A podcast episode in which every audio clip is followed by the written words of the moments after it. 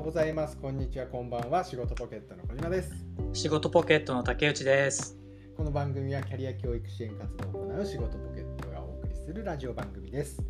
毎回個性豊かなゲストをお招きして、現在の仕事内容や現在に至るまでの経緯、今後の野望などについてお話を伺います。はい、始まりました。仕事ポケットラジオ第23回。第23回。いやー、台風来てますね。来てますね。はい近所だとね、千葉の方とか、すごいですよね。ちょっと心配な感じで。なんか最近ありましたか？変わっった身の回りの変化何か新しいチャレンジ。新しいチャレンジ。はい。なんかそん今ちょっと元気に言っちゃったんで、めちゃめちゃチャレンジありそうな感じなんですけど、あありそうな感じありましたけどね。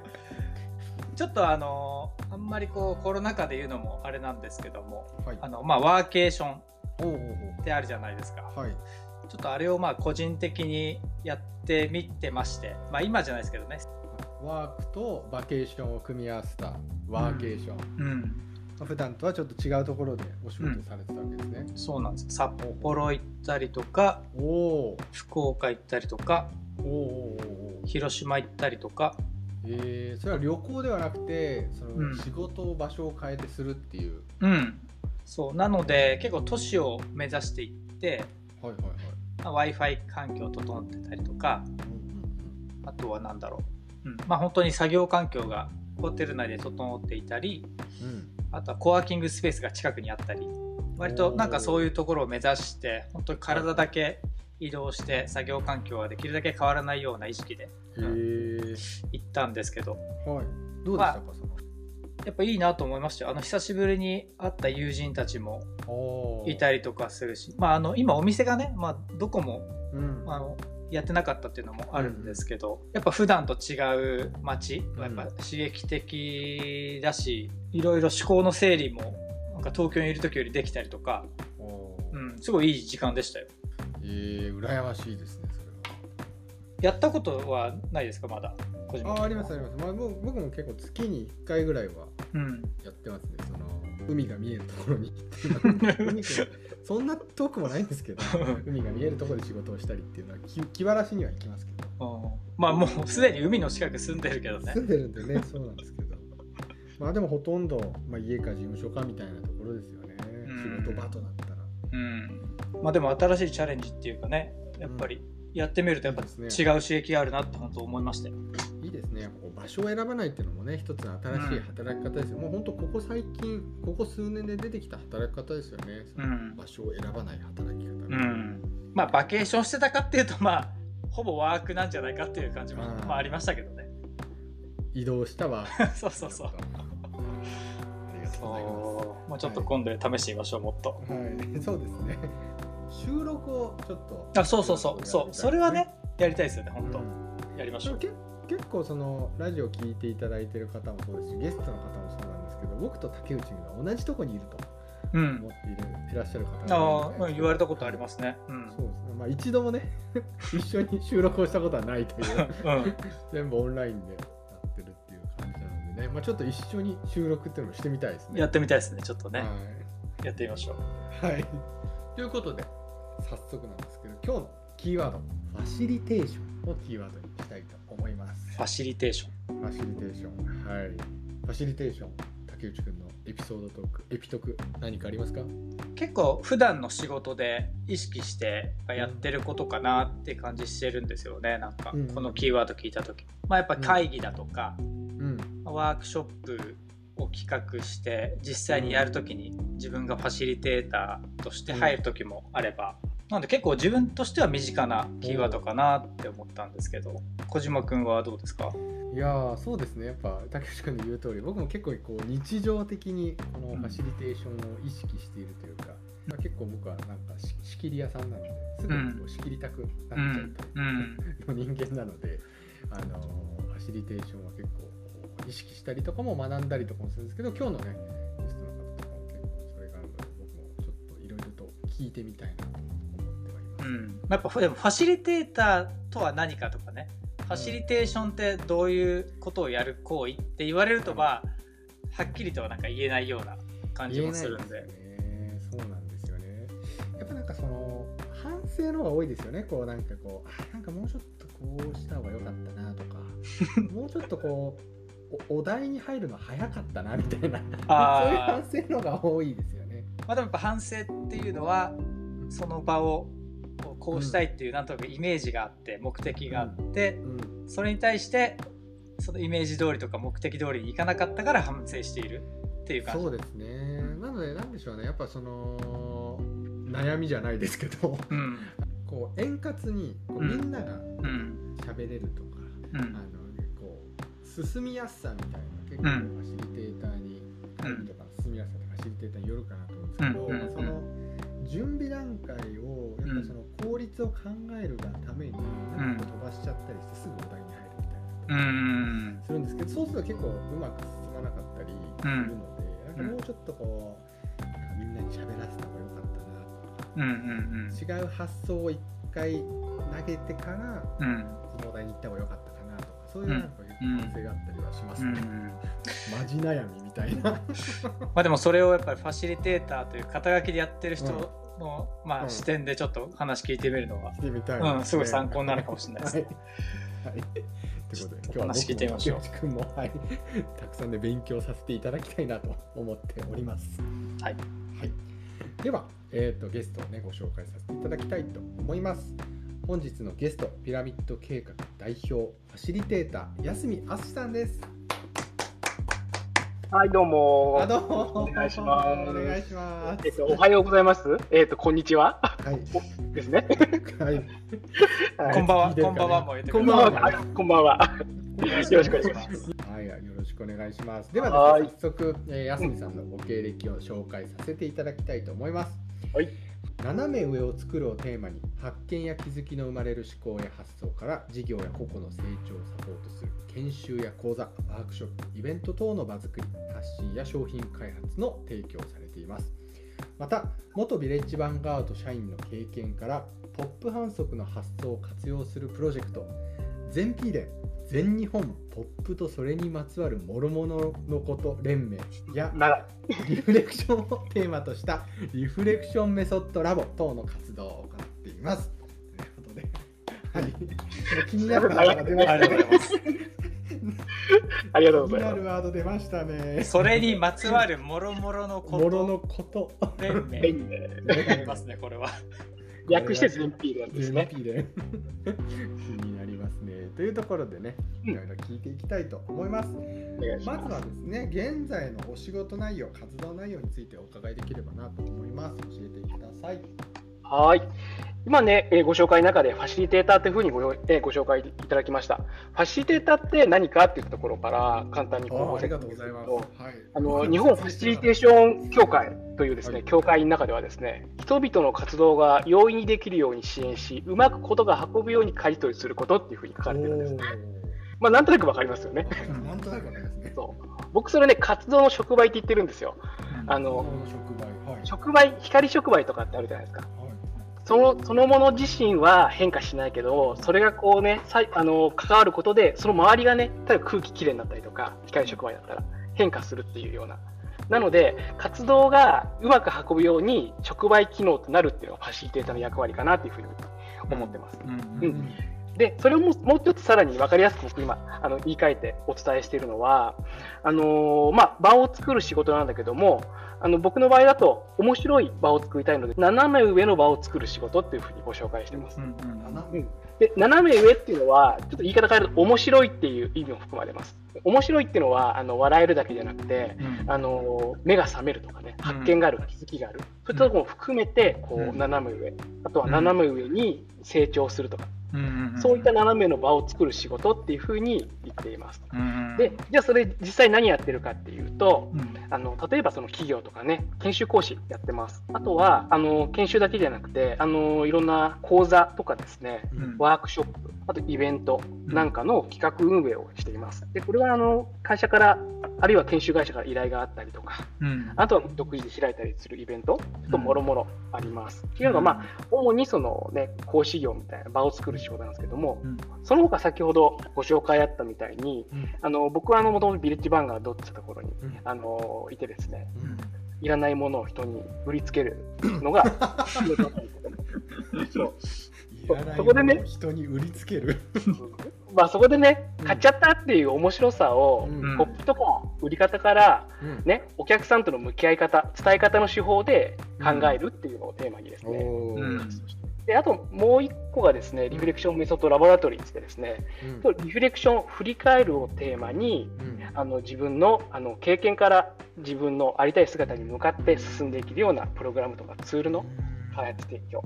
であとはまあ学びイベントしているもの以外にも普通にこうエンタメイベントなんかでですね、例えば去年とか今年だったらオンライン謎解きとかですね、オンラインコミュニケーションのゲームなんかも作ったりしてですね、提供したりしています。まあ、あとはシンプルなファシリテーターとして会議とかプロジェクトに呼ばれてお手伝いするってことも出るっていうふうにあの 簡潔に説明しろはなかなか難しいお仕事のものも。非常に多岐にわたなるほどってますね。なるほど、はい。まああらゆる場作り触媒として。そうですね。さまざまなところに参加されてるっていう感じだと思うんですけど。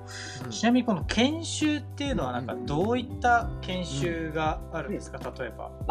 そこはね、もうでもシンプルにね、あの今年の春では普通に新入社員研修であるとか、へー普通にマナーマナーとか、あの大事なことを教える とかね、うんうんうんあとはなんかビジョン構築、あのこれからの俺たちのビジョンを考えようであるとか、うんうん。まあ、それこそリフレクション研修振り返るとかね、うん。ちょっといろいろな、まあ、ものをこうオーダーに応じて、うん。そこは対応してるっていうような感じですね。うん。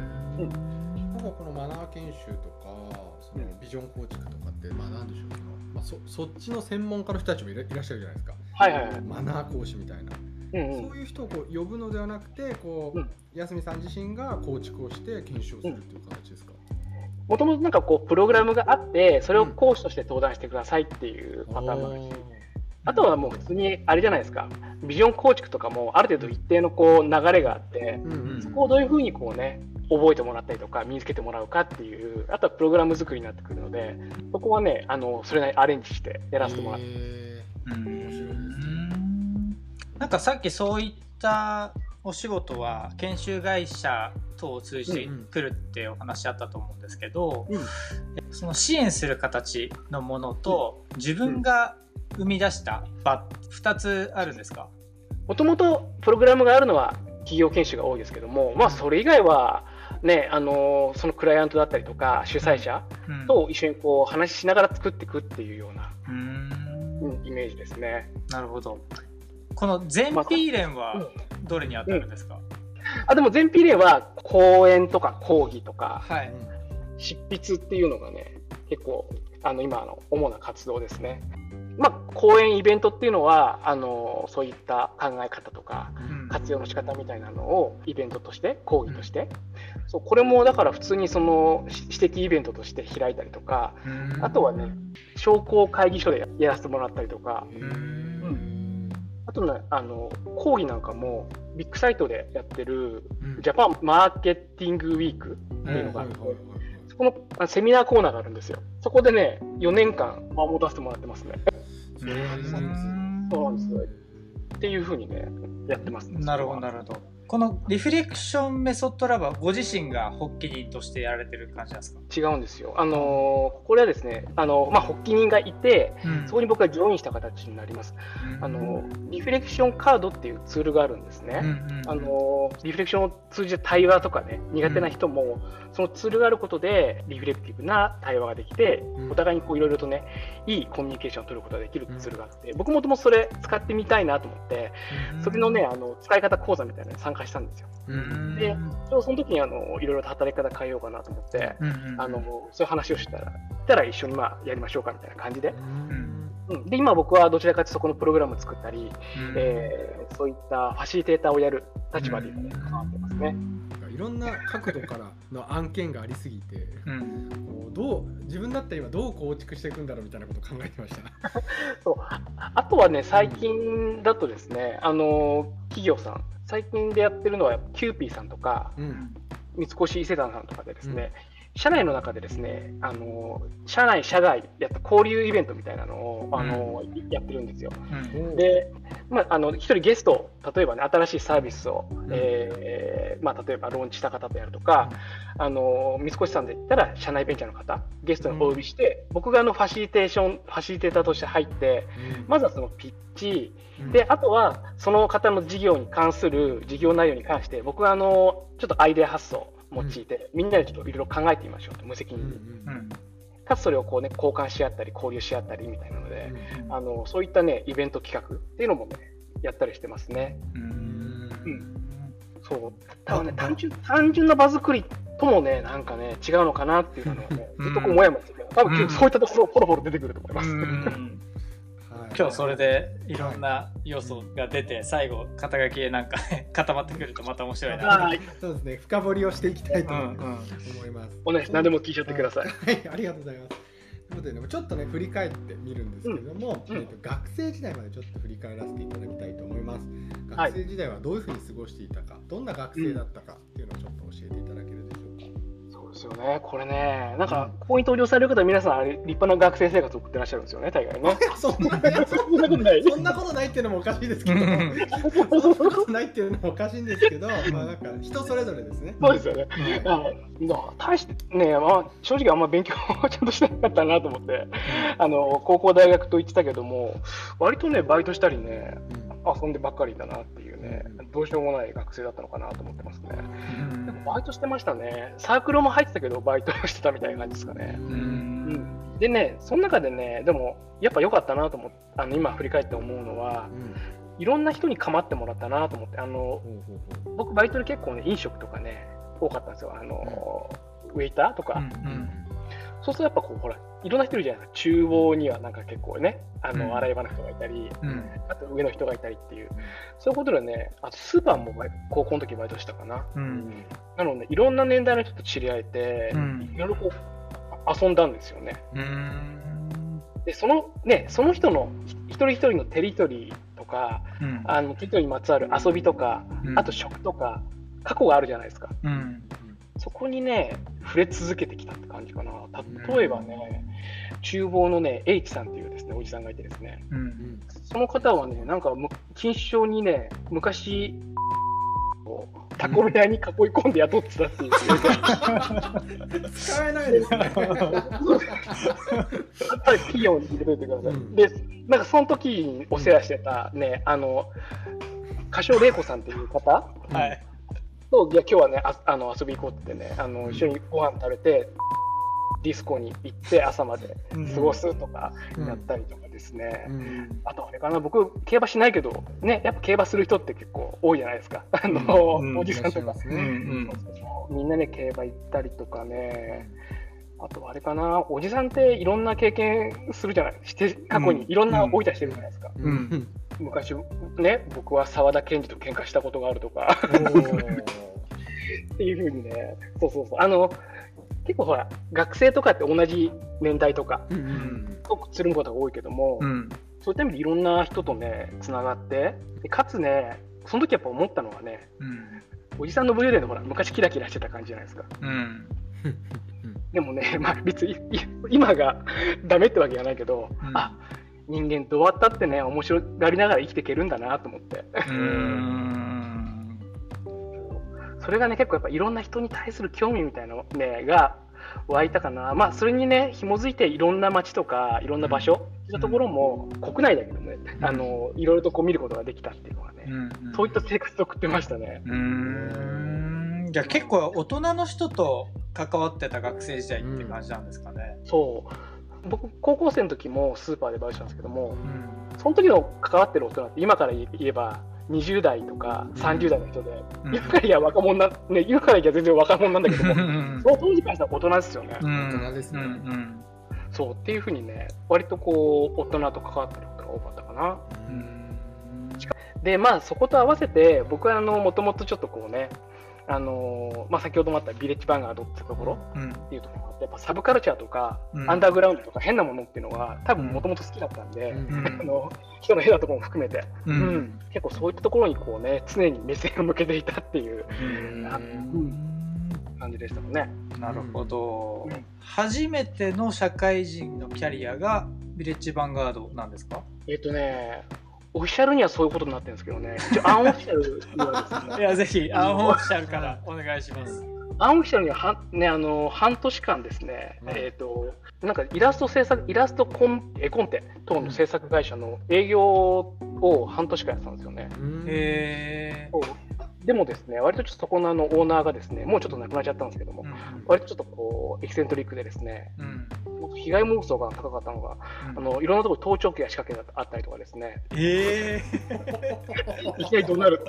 うん。あとは僕が一緒にたまたま入った同僚がですね、うん。年は同じだったんですけども、ちょっと千葉県のやんちゃしてるうん。男の子でですね、うん。仕事中にちょっと表行ってくるわってって帰ってくるとですね、うん。あのこの人と会ってきたっていうですね、あの、あの菊の御紋が入った名刺をですね、持ってきたりとか、誰と会ってきてるんだろう。誰とは言わないですけど。そうあその当時あの、ビートたけしをリスペクトしすぎてですね、なんかブラザーって映画やってたんですよ。ああやっててやっましましたね。でちょっと行ってくるわ何してくるかと思ったらね、すごいでっかい紙の束をですね、抱えてきたんですよ。要は駅に貼ってある駅張りのでっかいポスターあるじゃないですか。うんブラザーの。あれをですね、カッターナイフで4隅切ってですね、丸めて持って帰ってきたっていうね。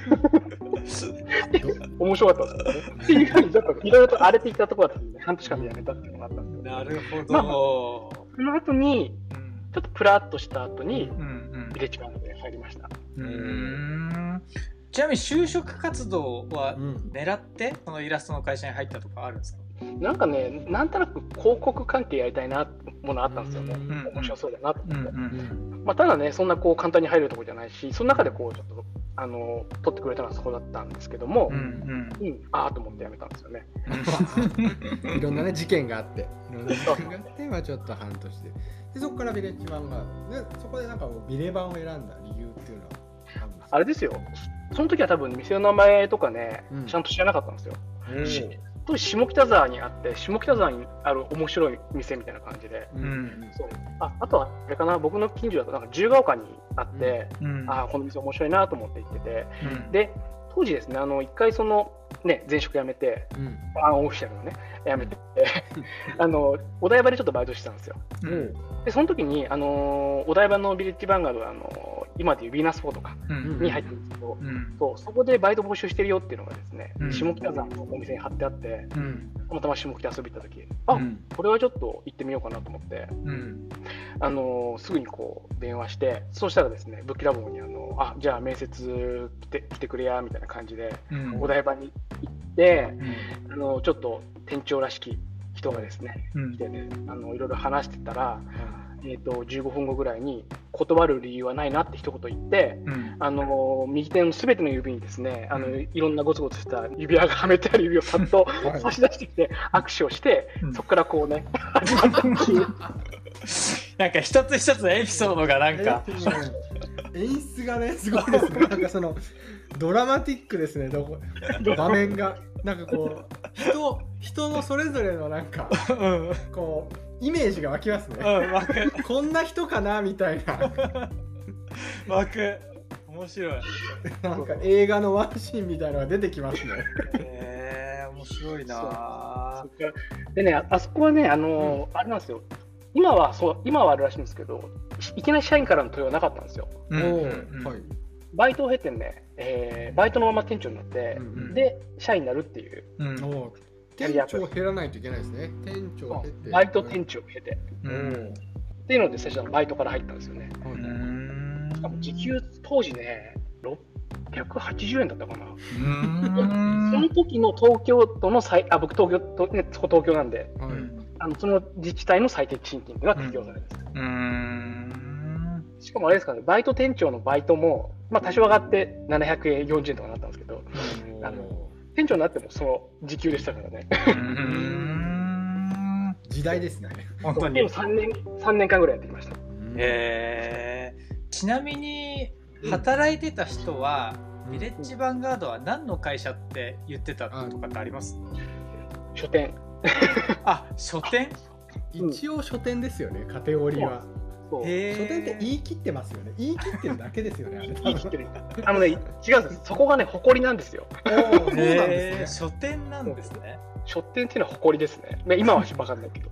うーんなんかちょっとこれもう一個聞いてみたいのはビレッジワンガード僕めちゃくちゃ好きなんですね、まあ、渋谷行ったら必ず夜ぐらい好きなんですけど、うんあのどういう人が働いてるんですか,、なんか結構そのいろんな人が見るといろんな人が働いてるなみたいなことんですけどどんな人がこう集まってきてるんですか、働いてる人は。もう今絶版になってるのかな、ビレッジヴァンガードで休日をっていう本があって、はい。あのうん。今今の会長、あの要は創業者が書いた、うん。そこではね、もうあれなんですよ、やっぱりその店のお客さんがそのままこうなるんですよね、おバイトになるんですよね。うん。だからやっぱその置いてある本とか、そういったところが好きでとか、うん。それでこう憧れて入ったみたいな人たちが多いですよね。空間だったりとかが好きで。そうそうそおーいいですね。う。うん、確かに。何年ぐらい？求人の費用はかかんない。いやだ確かに。そう昔はね、そう、あれ何年か？うん、何年ぐらいいらっしゃった？でもね、なんだかんだ8年ぐらいだったかな。あやめた長い。長い。ね、でも長いとは長いですよ。うん。どうやってこう過ごしたんですか、8年間。バイトから始まって。店長。あそう、店長から社員。うん。で、うん。おお店をこう移動してみたいな感じですかね。ん社員社員になるとなんかし役割が変わるんですか？店長としての役割は変わらないですよ、店長として。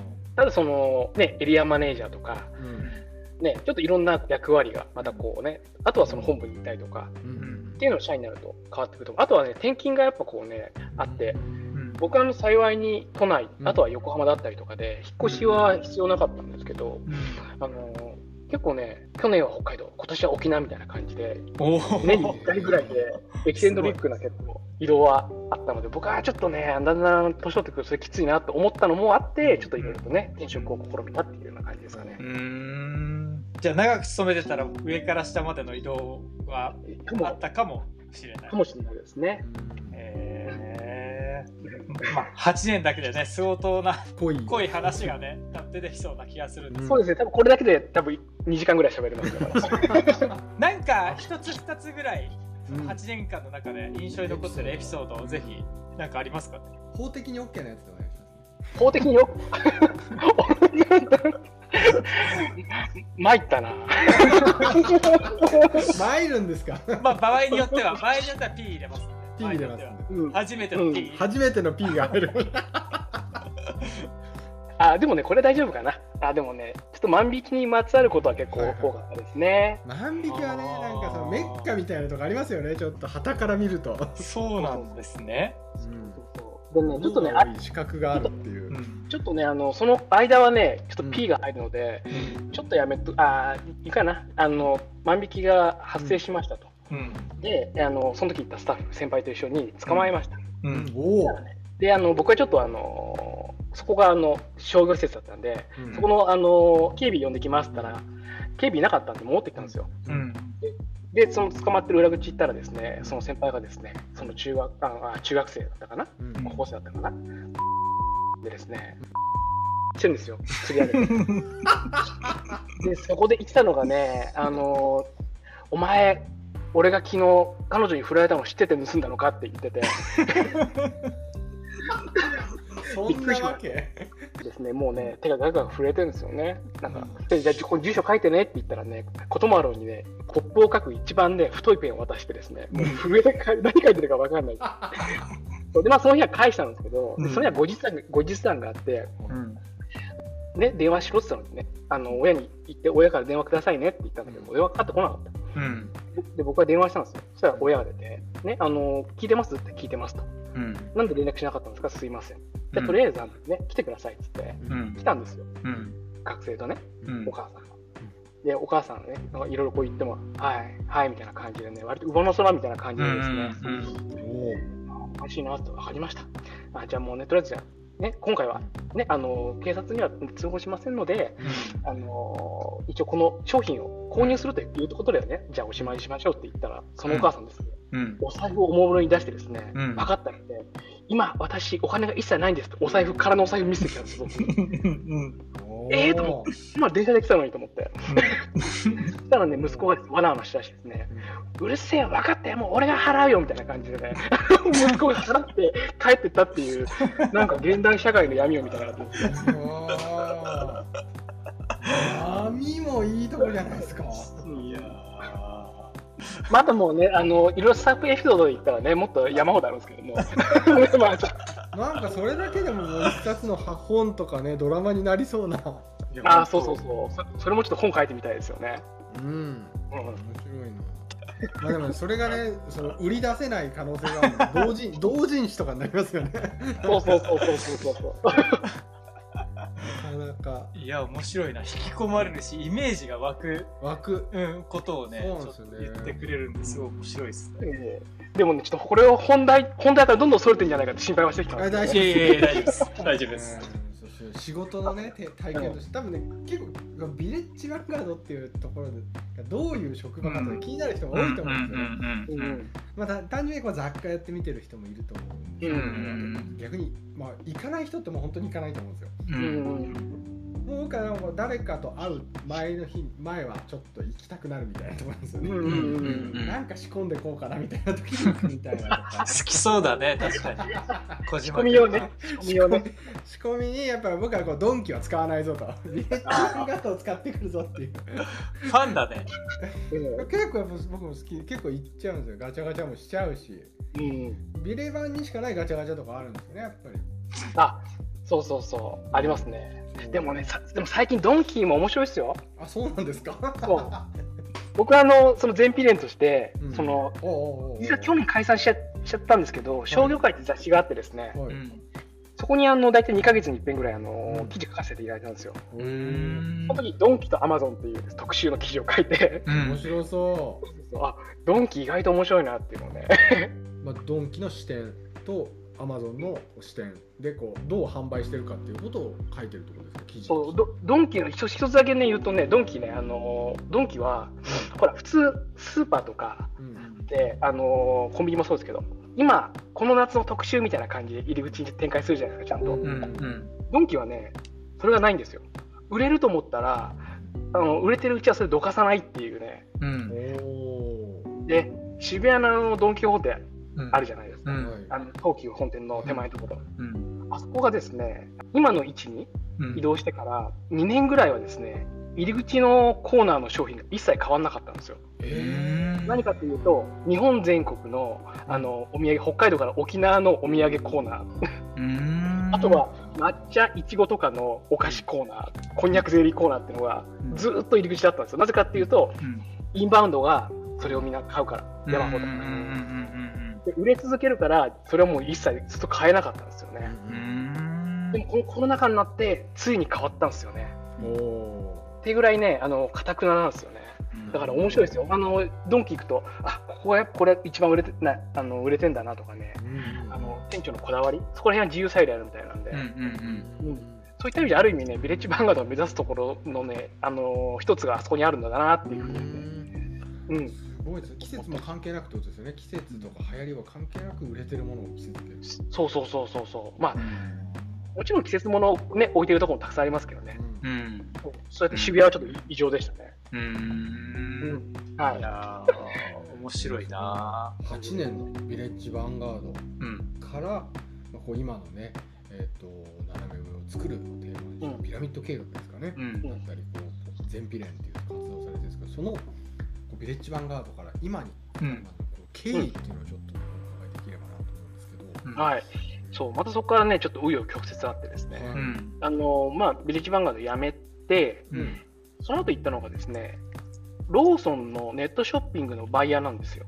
ローソンうーん。はいそう。ロッピーとは違うんですよ、当時。今は全部ロッピーに統合されてるんですけど、当時ローソンネットショッピングっていうのがあって、あのバイヤーをですね、えー、ちょその時運営は子会社だったんですけど、うんあのローソンのそこでですね、バイヤーを募集してたんで、うん。なんか僕、家電コーナーのバイヤーみたいな感じで、とりあえずどこでもいいから出たかったんで、そう、そこ入って、で、結果ね、あのグループと統合されて、ローソンチケットと統合したんですよ、その子会社が。で僕、その後ローソンチケットの工業物販のあの製造から、あとは販売うん。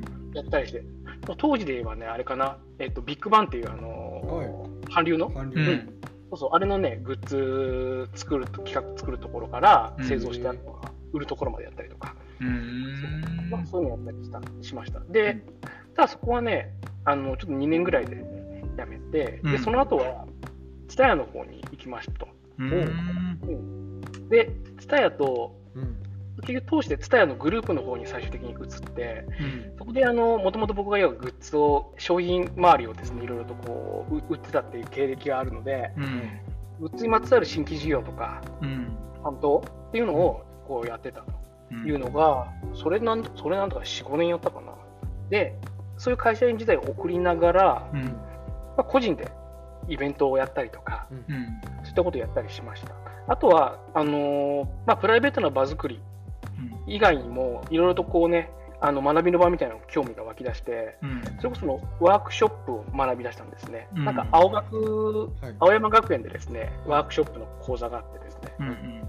そうそこに一応受講したり、あとはあの今は表参道にあるのかな、あの当時、えー世田谷ものづくり学校うん。にあった自由大学っていうですね、うん。あのね大人のカルチャーセンターみたいなところから、うそこ通ったり、そこでちょっと講義を担当させていただいたりみたいなところですね、ん。うん、ちょっとそこからだんだんですね、プライベートで場作りみたいなところを始めるようになってきたっていうのがあります。うんうん。でだんだんですね、まあ、ワークショップ学ぶと、いろんないろんな方、せね、普通にこう教育やられてる方とか、えー会社やられてる方とか、演劇やられてる方とか、いろんな方がいて、結構やっぱ面白いなと思い出して、そっちをね、徐々になりわいにしたいなっていうふうに思い始めて、うんうん、そこでですね、ちょっとこう思い切って、あのーそっちそっち方面に、うん。うん、ちょっとこうシフトを始めて、で、そこら辺のですね、ちょっと切り替え期間も含めて、一昨年の夏ぐらいにですね、個人として、個人事業として独立したんですね。ううん。で、よし、じゃあ、2020年は頑張ろうと思ったら、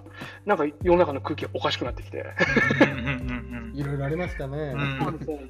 そうなんで、その年からね、研修講師とか、うん。いろんな、先ほどの全 P 連とか、うん。いろいろね、頑張ろうかなと思ったら、一回ガシャーンとなっちゃったんで、うん。まあ、ちょっとね、少しおとなしくしながらですね、うん。徐々にやってきて、で、まあ、今年はまだまだですけどね、あのー今に至るんだけども、ただ、おかげで、今まではリアルで場を開くことが多かったんですけど、うん。オンラインで場を企画して開くことっていうのが多くなってきてですうんうね、ん。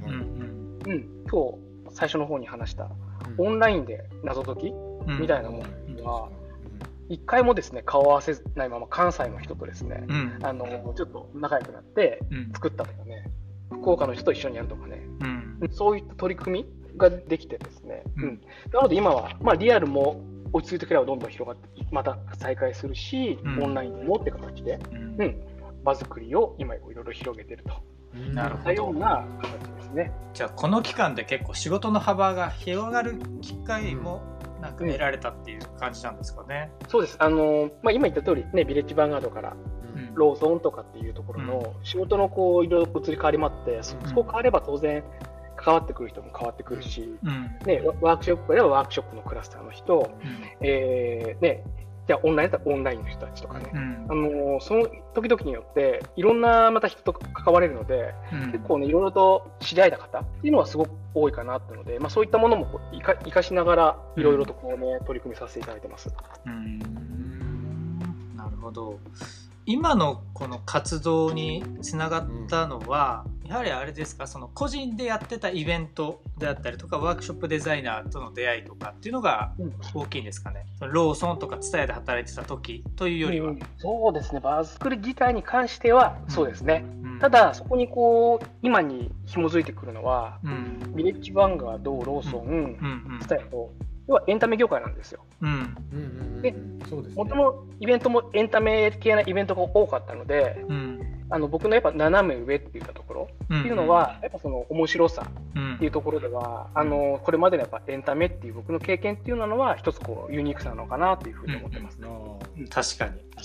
なるほど。こうやって最初にお話してた斜め上っていう意味が分かってきました、なんか一見研修とかっていうとやっぱこう硬いイメージがすごいあると思うんですけど、うんうんそれを面白くっていう人はいると思うんですよね。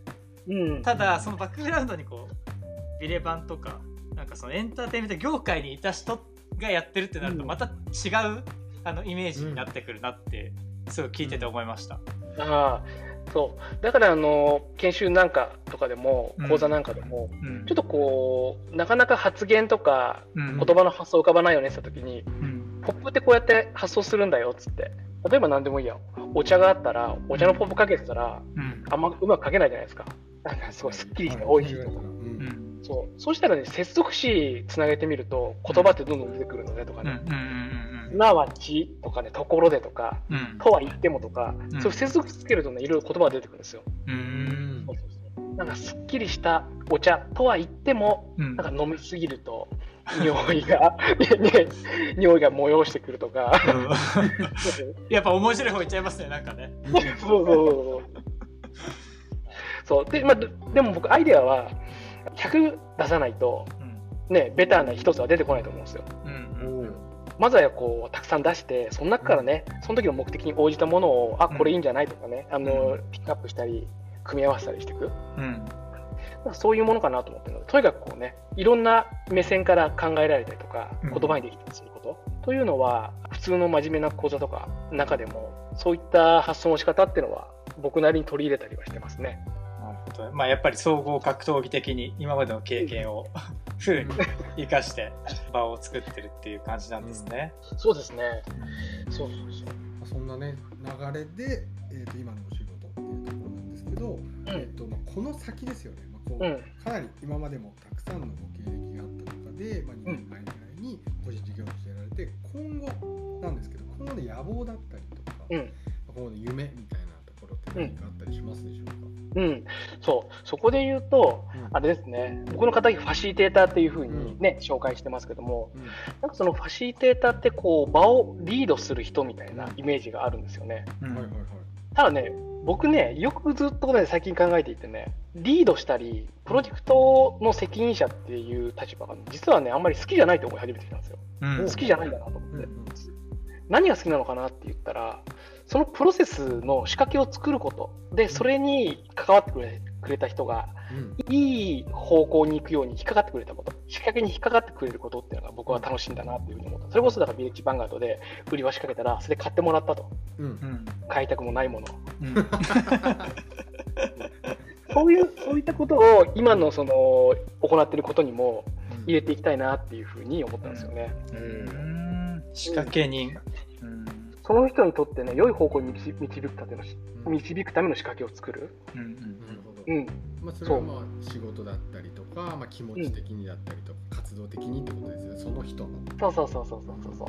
うんで、そういう仕掛けをね、どんどんこう作る役をもっと強めていきたいなっていうふうに思ってるんですよね。えー。なんか具体的に考えてることとかあるんですか？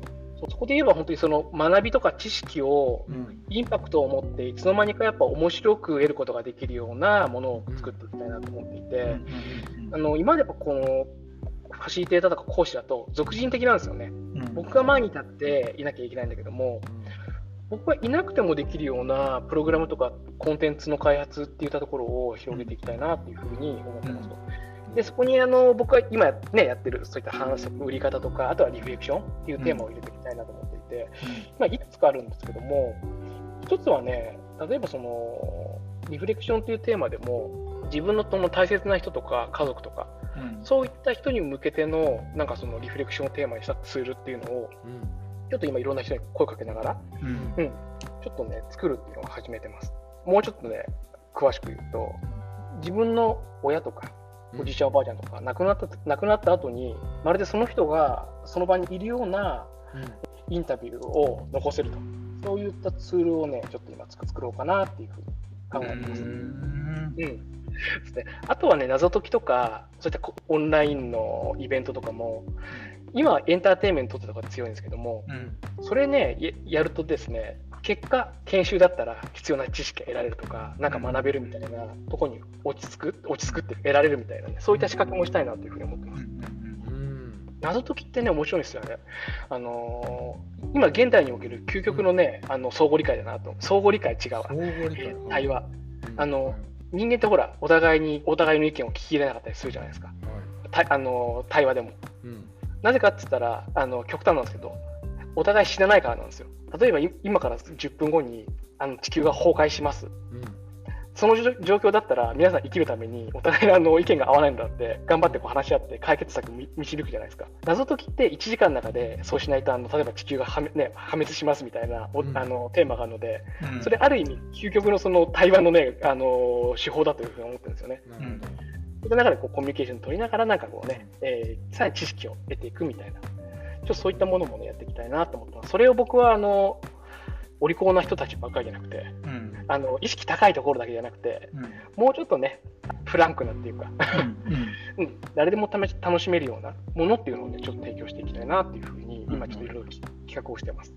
えー楽しみですね。面白そう。ということでまあいろいろね、えっと、まだまだお話聞きたいのでアフタートークで、えーはい。お話しさせていただければな。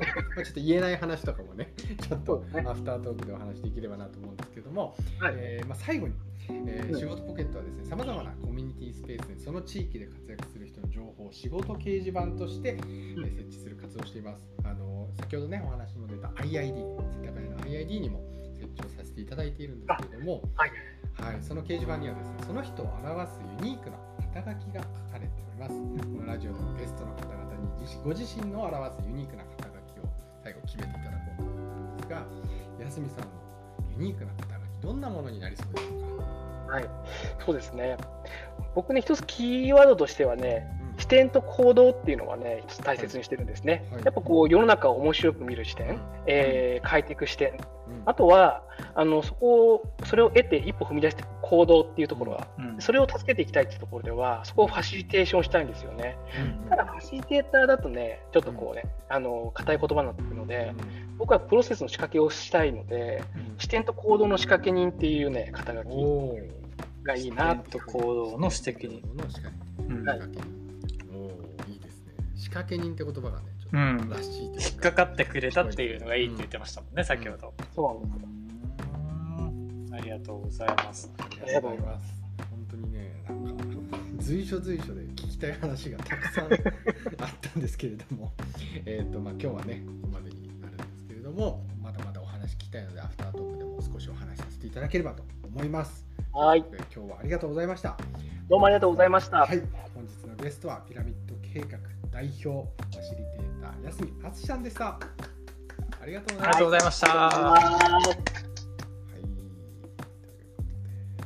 はいいやーなんでしょうねなんかこうじ人物うんのそのディティールというか そう解像度が高いなんか解像度が高いですよねもう本当にこのビレビレッジヴァンガードの店長もそうだし、まあ、こういろんなパートの人の、ねバイト先の方とかね。もうなんかこう絵に浮かぶというかこう人間観察っていうそうそうすごいなと。いや本当観察力がすごいあってそうそれをちゃんと言葉で相手にイメージをうん伝える能力がすごいなっていうのがうん。感じましたねすごく。感じましたね。本当に面白いなと思いました。なその視点と行動の仕掛け人っていううん。のをご自身の肩書きにされてますけどもうご自身自身の視点がやっぱりもうそもそもその人を見ている視点が面白いっていうところが、いや本当体現してますよねすごく。うん、印象的だなと思いますね。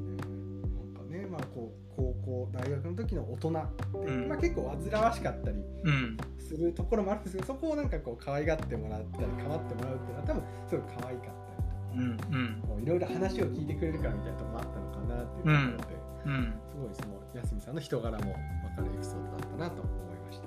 本当です。ね、まあ、僕たちもワークショップ作る機会があるんですけど、うん。ちょっとね斜め上の視点を入れさせてもらってねね。ちょっとアドバイスいただくのもすごはいいいいかなって思いました、一緒にねワークショップとかやりたいで。す。うんうん。とぜひ提案してみましょう、はい、はい、ということでね本日のゲスト安見さんに関する情報や仕事ポケットに関する情報については概要欄に記載しておきますのでぜひご覧ください。それでは皆さんりがとうございました。仕事ポケットの小島と竹内でしたあありがとうございます。りがとうございます